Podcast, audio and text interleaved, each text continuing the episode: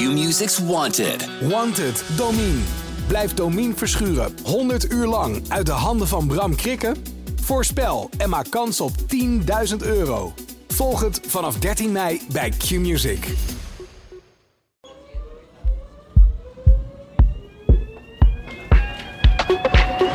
Amsterdam Dance Event trekt jaarlijks 400.000 mensen naar de stad.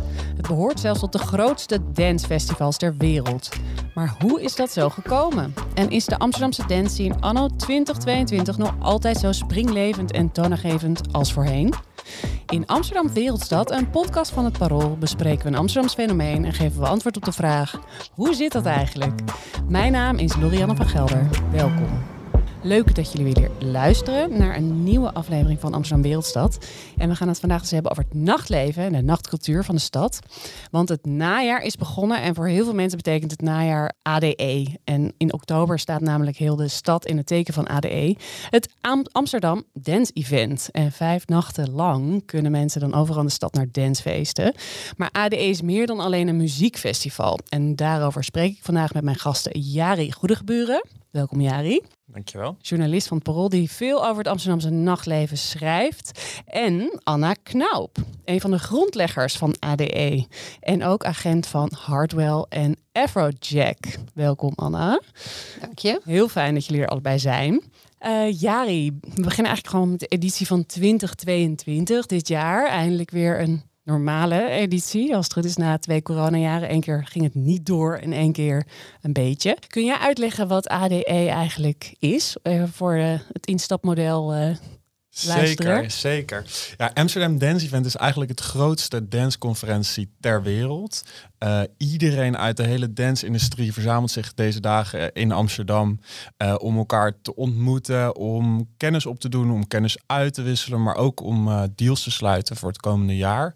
en om die reden is het ook tegelijkertijd een, een showcase-event geworden voor artiesten en labels. En zij kunnen ja, tijdens die dagen laten zien waar ze mu muzikaal voor staan. En showcase event, kun je dat ook nog een beetje uitleggen wat dat in precies inhoudt? Artiesten doen natuurlijk een bepaald ding en ze willen laten zien um, wat ze doen als zij gaan optreden, als ze worden geboekt door een programmeur. Um, denk een beetje aan uh, Eurosonic Noorderslag voor de Nederlandse popindustrie. Um, nou, dat is eigenlijk Amsterdam Dance Event voor de internationale dance scene. Dus ze kunnen echt even laten zien wat ze allemaal in hun, in hun mars hebben. Niet alleen uh, via een linkje gestuurd van uh, welke muziek ze hebben geproduceerd. Maar precies, ook echt even door... laten zien. De soort beurs eigenlijk. Ja, voor absoluut. de leek. Ja, ja, ja precies. Ja. En wat maakt dit event nou zo bijzonder?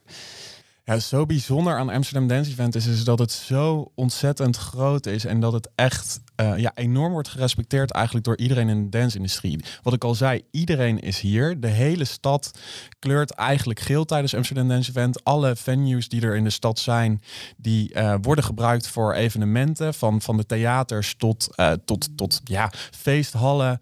Um, zelfs zelfs plekken die eigenlijk niet worden gebruikt door het jaar heen.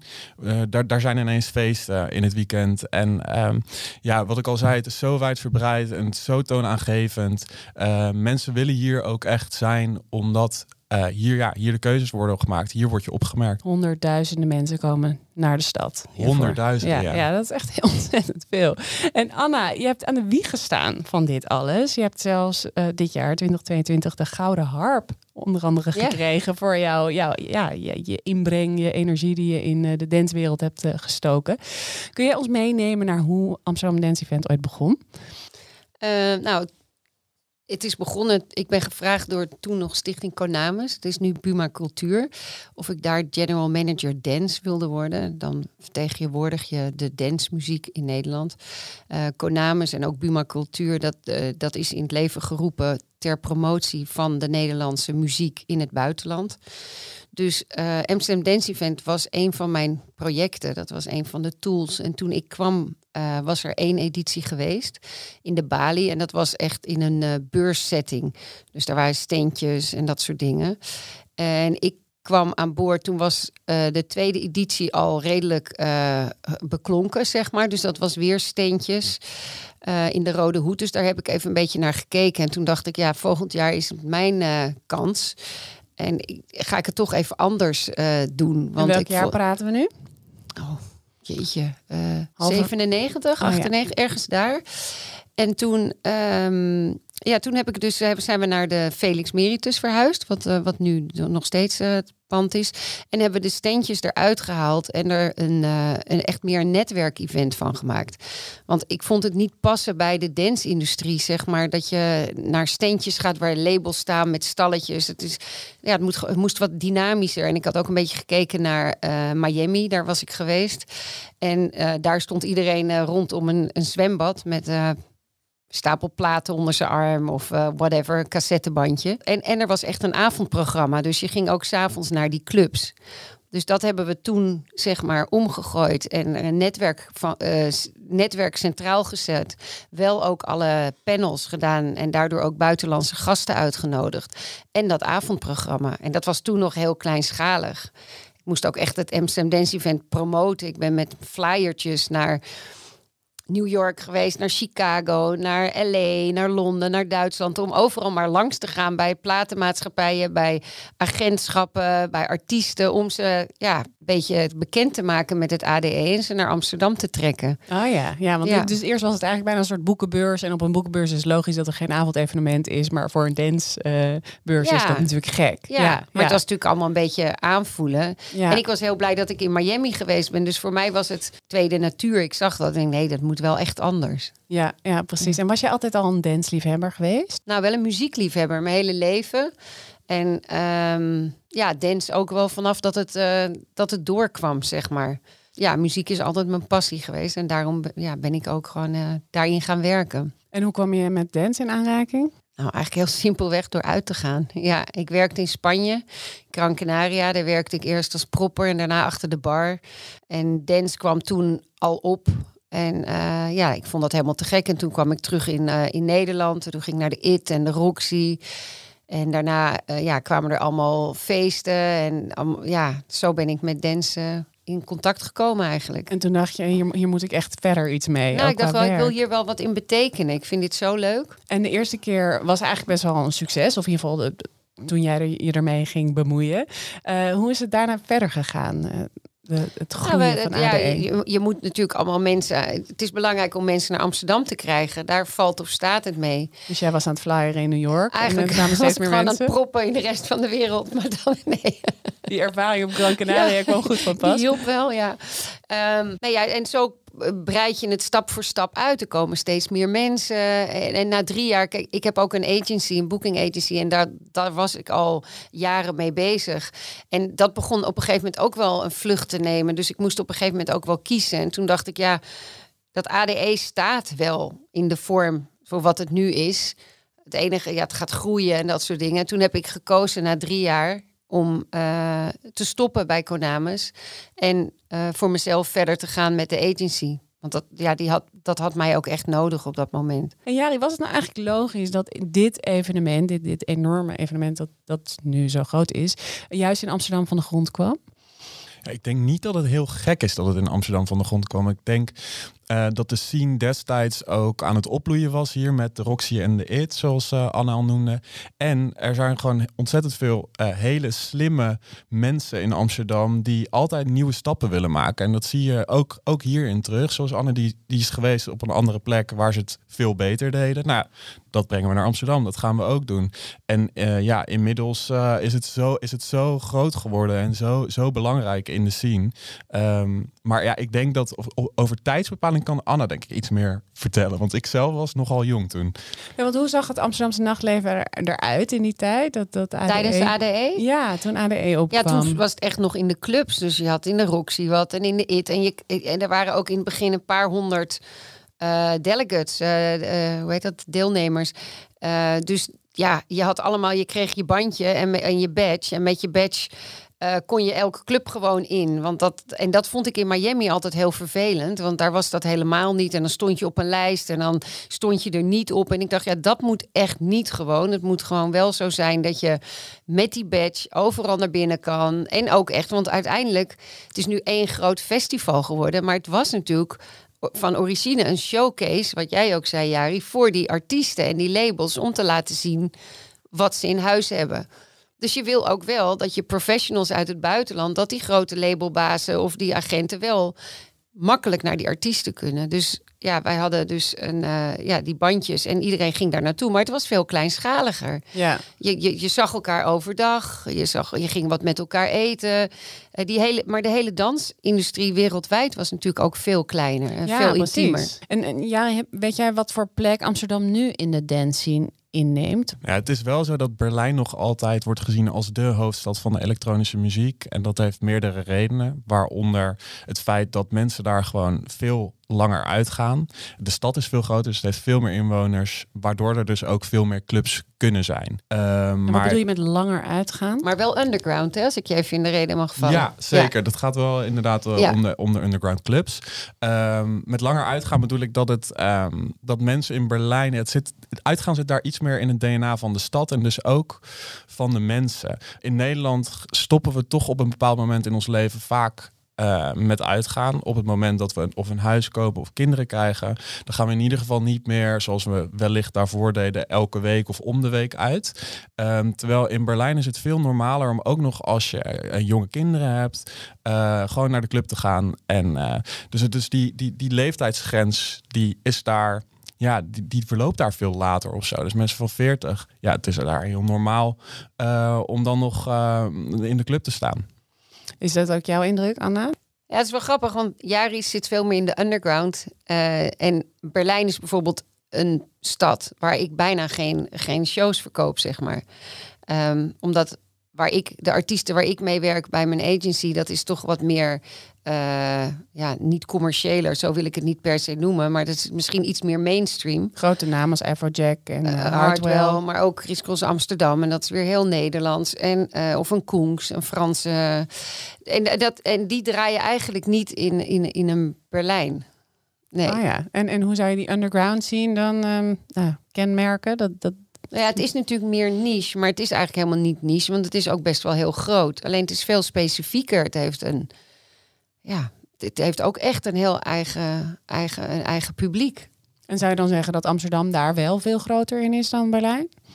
Waarin, In, in, die, in die meer, iets meer mainstream dance, eh, elektronische ja, muziek? dat denk ik wel, ja. ja, Ja. ja. Dat denk ik ook wel hoor. Ja. Want eh, Amsterdam en Nederland eigenlijk als geheel worden wel echt gezien als ehm, ja, toch als een voorbeeld. Wij organiseren evenementen al heel lang en gewoon echt heel erg goed. En zeker toen de festivals opkwamen, is er vanuit het buitenland echt veel gekeken ook naar wow, hoe doen ze dat daar dan? En oh, misschien moeten wij dat ook op die manier eh, gaan, gaan, gaan nadoen. En zo, zo, ja, zo heeft Amsterdam uiteindelijk wel gewoon echt een hele toonaangevende positie. Ook muzikaal Nederland, gezien. hè? Nederland. Ja, Nederland, ik bedoel, ik ben wel Amsterdammer, en, maar het is wel Nederland, zeg maar. Absoluut. En ook ik- waar en- ik kieste. Ja, en ik denk ook dat eh, er worden ook wel eh, voor die festivals eh, ont, productiemensen, maar ook designers en zo worden ingehuurd door de grote Amerikaanse festivals. Dat is gewoon best wel heel, heel interessant. En ja, ik vind gewoon heel, ehm, ik heb er heel veel respect voor. Hoe, hoe, hoe zo'n klein landje, niet alleen de artiesten, maar ook de mensen daarachter, gewoon wereldwijd zeg maar op de kaarten gezet hebben. Ja, dat is toch boeiend. Wat, Ja. ik, kun je dat toch nog meer duiden waarom dat dan is? Waarom, waarom zijn we, zeg maar even trots, daar, daar dan toch zo goed in? Nou, ik denk wel dat wij early adapters zijn. Hè, Het was bij ons wij, wij- vrij in het begin al, jaren 90, eind jaren 80 begonnen het, het pionieren al. Dus eh, we zijn er wel eh, al lang mee bekend. Ehm, en ja, Nederlanders zijn gewoon toch een beetje ook pioniers en harde werkers en eh, Ondernemers. ondernemers. Dus ik denk dat dat ook iets wat, wat echt wel mee, meespeelt. Ja, precies. En hoe, hoe staat in jouw ogen, Jari, de, de Amsterdamse nacht, nachtcultuur nu voor? Ja, dat is best een ingewikkelde vraag. Want op zich hebben we, hebben we een hele levendige en vruchtbare nachtcultuur op dit moment. Alleen staat die toch onder druk omdat er heel veel, ja, heel veel moeite is om nieuwe locaties te vinden. Dus we hebben best wel wat eh, clubs in Amsterdam nu. Eh, daar mogen we echt niet over klagen. Zeker niet tegen, eh, als, we, als je kijkt naar andere steden in Europa. Ehm, Noem er eens een paar voor de minder ingevoerde mensen. eh, denk aan Radion, de school wat net weer open is gegaan. eh, Garage Noord, eh Lofi. eh, je hebt er, je hebt er echt, echt best flink wat. Maar Ehm, ook een Escape of een Air. een Jimmy Woo. Ik bedoel, weet je, het is op alle vlakken. Het is best wel, Amsterdam is best wel, eh, ja. Rijk bedeeld. Ja, we hebben echt... En ook veel festivals. Kijk naar van de zomer, hoeveel festivals er wel niet zijn. In Nederland ook. Ja. Ja, onwijs veel. We hebben, we hebben echt een groot aanbod clubs. Alleen is het wel zo dat een, een deel van die clubs eh, hebben tijdelijke locaties. Dus die huurcontracten die lopen ergens in de komende jaren af. En sinds de stad, ja, we weten allemaal dat de stad enorm aan het veranderen is de afgelopen jaren. Er wordt ontzettend veel bijgebouwd. En dat is omdat er een groot woningtekort is. Dus eh, op die plekken waar nu nog clubs zijn, aan de randen van de stad, daar worden straks woningen gebouwd. En is er eigenlijk geen ruimte meer voor, eh, voor nachtcultuur. Marktkantine natuurlijk, die nu Ja. weg is voor woningen. Ja. Ja. Zie je dat ook wel? Want ik merk dus ook wel tussen jullie een beetje zo Anna, jij, jij zit meer in de, de, de, de iets meer mainstream eh, elektronische muziekwereld. En eh, ik heb het idee dat Jari, jij eh, focus je ook veel op de underground, dus een beetje de vernieuwing en zo. Is, is dat ook een, een onderwerp, misschien binnen ADE of überhaupt in de nachtcultuur, dat er een beetje een soort clash is tussen, tussen die twee eh, stromingen? Of Nou, voor mij niet. Ik, ik, voor mij is muziek muziek. En ik vind juist die underground wereld ook heel interessant. En ik, ik ben begonnen met techno, met Dirk Mee. Dus ja, mijn, mijn passie ligt ook daar, zeg maar. Ehm, En je moet niet vergeten dat ook de Chesto's, die zijn ooit ook Ja. begonnen in de underground scene. Dat het, zijn, is, dat het, is is de niet, wa- eh, ja, het is de wieg, hè? Ja, dus Ja.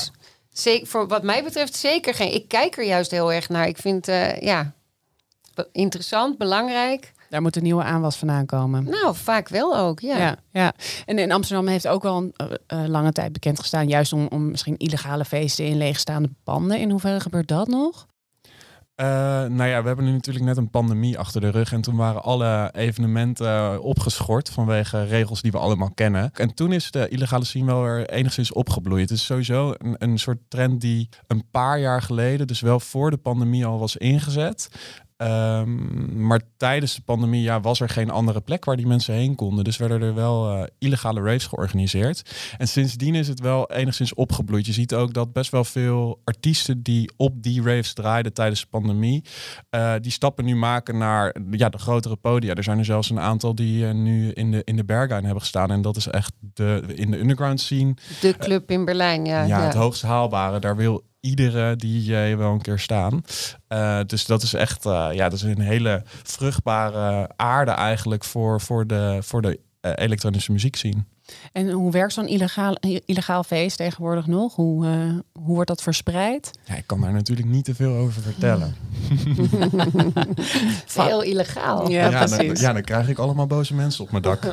Via Instagram, Telegram. Ik zeg niks. maar goed, even terug naar ADE.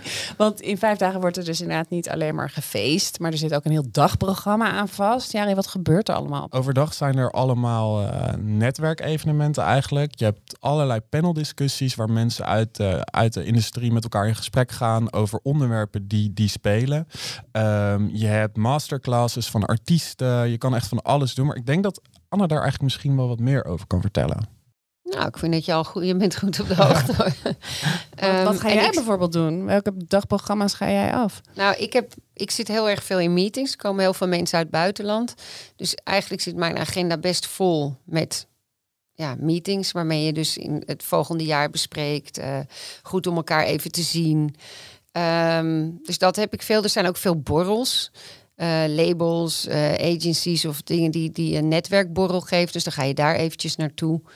En wij hebben veel artiesten draaien. Dus ik ga ook altijd even kijken, zoveel mogelijk. Maar we zijn met een heel team, dus we verdelen ons ook wel. Dus je bent ook heel erg bezig om, om jouw artiesten ehm, weer nieuwe boekingen te laten ja, dat, dit- krijgen. dit- eigenlijk is het, het, het is en blijft een beurs. Ja, Ja. ja. ja, nee, Ja. Ik, denk dat, ik denk dat de meeste mensen gewoon denken van het is één groot vijfdaags feest. Ja, ik heb om tien uur 's ochtends weer meetings. Ja, Maar, maar hoe doe je dat? Puur praktisch. Want ik denk altijd, het wordt vanzelf al zondag. Oké. En ik drink geen alcohol, dat Eh, scheelt ook. En hoeveel slaap je dan s'nachts? Nou ja, soms vier uurtjes, soms, ja, ik weet niet, zoiets. Ja, Ja. maar je, je kan dus makkelijk ergens eh, tot eh, drie uur s'nachts staan om, om te kijken wie er draait. En dan ja, moet je dus soms om tien moet uur je weer dat even en dan, ja. Ja. ja. Het is gewoon even tanden op elkaar. En, eh, maar En het is ook heel erg leuk. En als je hier niet bent, als boeker of als agent, of, dan heb je echt iets gemist?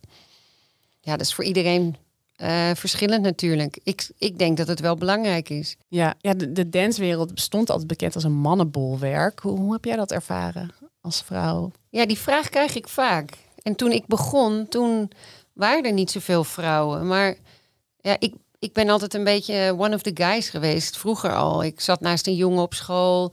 Ik woonde met twee jongens. Ehm, dus ik, voor mij is dat nooit echt een issue geweest. Ik begaf me altijd al een beetje in een mannenwereld. Dus ja, ik was ook altijd met die DJ's op pad als ze in Nederland kwamen eh, of in het buitenland. En ik had me nooit dat ik dacht, oh, ik ben de enige vrouw hier of zo.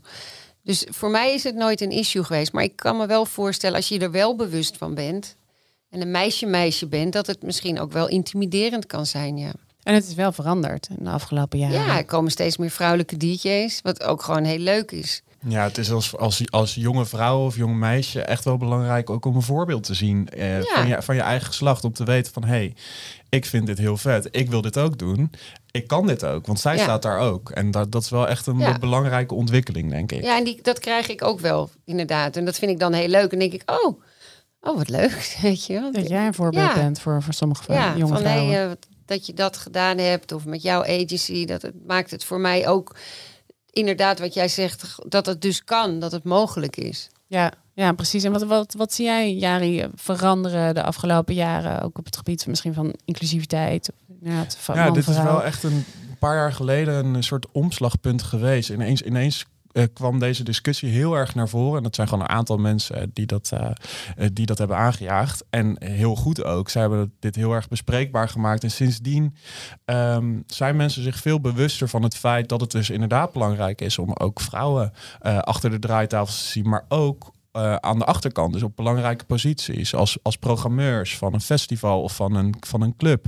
Um, en de, sinds, sinds dat kantelpunt zie je wel dat daar echt stappen in zijn gemaakt. En tegelijkertijd, toen die discussie opkwam, waren er ook gewoon, was er ook echt een flink aantal uh, jonge vrouwelijke DJ's die al jaren bezig waren en op de deur aan het kloppen waren.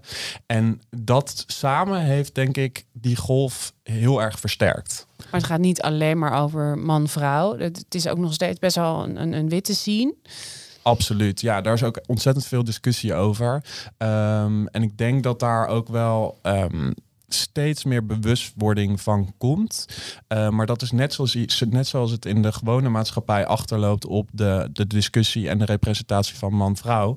Uh, loopt dat gewoon wel ook nog achter. Ook, ook in de scene die oorspronkelijk is ontstaan in een zwarte gemeenschap. Ja, want ik begon met mijn agency met artiesten uit Detroit. Met een Derek May, een Kevin Saunders, een Stacey Poelen, uh, Kenny Larkin. En dat zijn allemaal donkere mensen. En dat grootheden ook. Om en grootheden. Dus, en, en een Sneak, Armand van Helden. Het zijn allemaal Latino's. Dus het is best wel gek dat, het dan, dat dat nu opeens zo blank gedomineerd is. Want wat jij ook zegt van origine, is dat helemaal niet zo. En van grote namen zoals, uh, nou ja, Afrojack, Hardwell, maar ook Tiesto, Martin Garrix is bekend dat ze echt heel goed verdienen. Maar als je als beginnend DJ, nou ja, zeg in de underground scene begint, uh, kun je er dan van leven? Is het meteen cashje? Nee. Nee, maar ook dat konden ook een, een, een, een Hardwell en een Afrojack en een Chesto of een Martin Garrix. Niemand kan er in het begin van leven. Is wel echt heel hard werken, heel veel tijd investeren. Uh, ja, en echt uh, starting from the bottom. En dat is wel wat hoop, hoop mensen echt vergeten. Heel veel nachten niet slapen door, achterin in vliegtuigen opgepropt zitten, kleine autootjes opgehaald worden, weinig fee en weer door en weer door. Ja, het is echt wel buffelen. Heb jij dat ook meegemaakt? Ja, ik ben vaak genoeg mee geweest, ja. Dus echt helemaal vanaf het begin ja. totdat, uh, totdat ze groot worden. Ja, en de, en de, de, de Amerikanen, toen ik begon werkte, de, haalde ik meestal mensen naar Nederland. Was ik de agent voor Nederland. Ja, die reed ik in mijn Fiat Pannaatje het hele, hele land door. Ook wel romantisch. Ja, was ook leuk. Ja, ja tuurlijk. En we hebben wel wat Amsterdamse nieuwe namen die heel groot zijn geworden sinds kort. Wie zijn er nu uh, ja, de, de grote Amsterdamse talenten? Ja, dat vind ik altijd heel moeilijk om te zeggen. Want dan Heel kijk leuk je toch, om te horen. Ja, dan kijk je toch een beetje naar, uh, naar ja, wat je zegt, ja, je eigen niche, dus de underground eh, scene. Uh, maar met Miran is echt onwijze reizende ster, Kiki. Uh, en je hebt gewoon best wel een flink aantal namen dat al, al een paar jaar wel echt aan de, aan de top meedraait. Ja, en Job Jobse bijvoorbeeld, uh, die verkoopt elk feest in principe uit. Ja, dus het is eh, ook een hele rijke voedingsbodem voor, voor nieuwe DJ's nog steeds. Absoluut. Ik denk dat Amsterdam wat dat betreft uh, heel veel mensen blijft aanvoeren. Ja, en dat komt ook door, doordat we een hele mooie scene hebben. Hè. Dus wat ik al zei, we hebben veel relatief best, best wel wat clubs nu. Uh, en dat zorgt er ook voor dat er plek is voor jonge talenten om zich te ontwikkelen, om vlieguren te maken en om stappen te maken en te ontdekken wat, wat hun muzikale identiteit is. En om het niet helemaal onbenoemd te laten, uh, eh, ADE wordt ook vaak geassocieerd met veel drugsgebruik. Um, ja, hoe zie jij dat? Gaat dat hand in hand of um, is dat iets uh, wat helemaal niet zo benoemd hoeft te worden? Nou ja, ik, ik, ik vind het een beetje een gevoelig onderwerp. Zeker om als journalist me daarin in te mengen. Um, het is toch ook een beetje een stigma?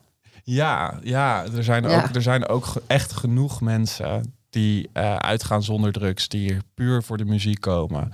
Uh, ik denk, denk dat het beeld dat mensen ervan hebben, dat mensen uitgaan om, uh, om naar de kloten te gaan, om het eventjes heel onchristelijk te benoemen, ja, totaal niet waar is, maar dat het veel meer gaat om het samen zijn en de muziek en, en de prikkeling die je daarvan krijgt. Ja, ja en wat levert het de stad op, om het maar even heel ja, is dat, is dat in termen van geld of in, nee, in culturele zin? allebei. Laten we het allebei zien. Nou, de gemeente heeft het uh, laten onderzoeken twee jaar geleden of zo.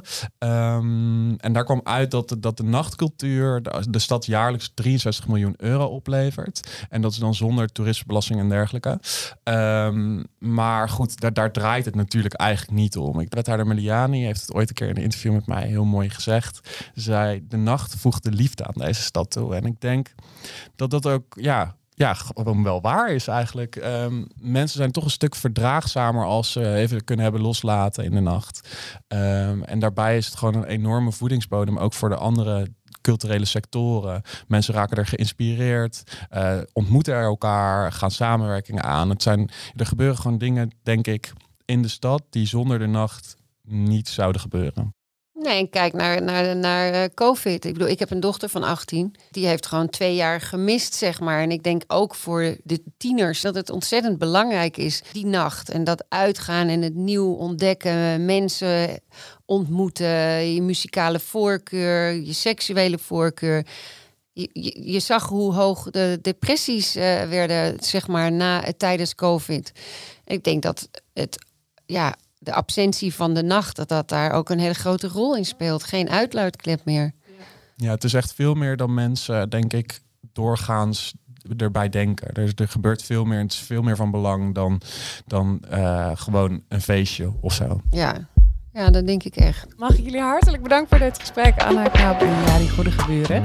Dit was Amsterdam Wereldstad, een podcast van het Parool. Deze aflevering maakte ik samen met Marley van Zochel en de muziek was van Rinky Bartels. Wil je nou reageren of vragen stellen? Mail dan naar podcast.parool.nl. En wil je op de hoogte blijven van alles wat er rond ADE gebeurt, hou dan parool.nl goed in de gaten, want we houden een live blog bij. Ik hoorde zelfs dat Jari naar vijf feesten op één avond gaat. Volg het. Hartelijk hartelijk dank voor het luisteren en tot volgende week. Q-Music's Wanted. Wanted, Domine. Blijf Domine verschuren 100 uur lang uit de handen van Bram Krikken? Voorspel en maak kans op 10.000 euro. Volg het vanaf 13 mei bij Q-Music.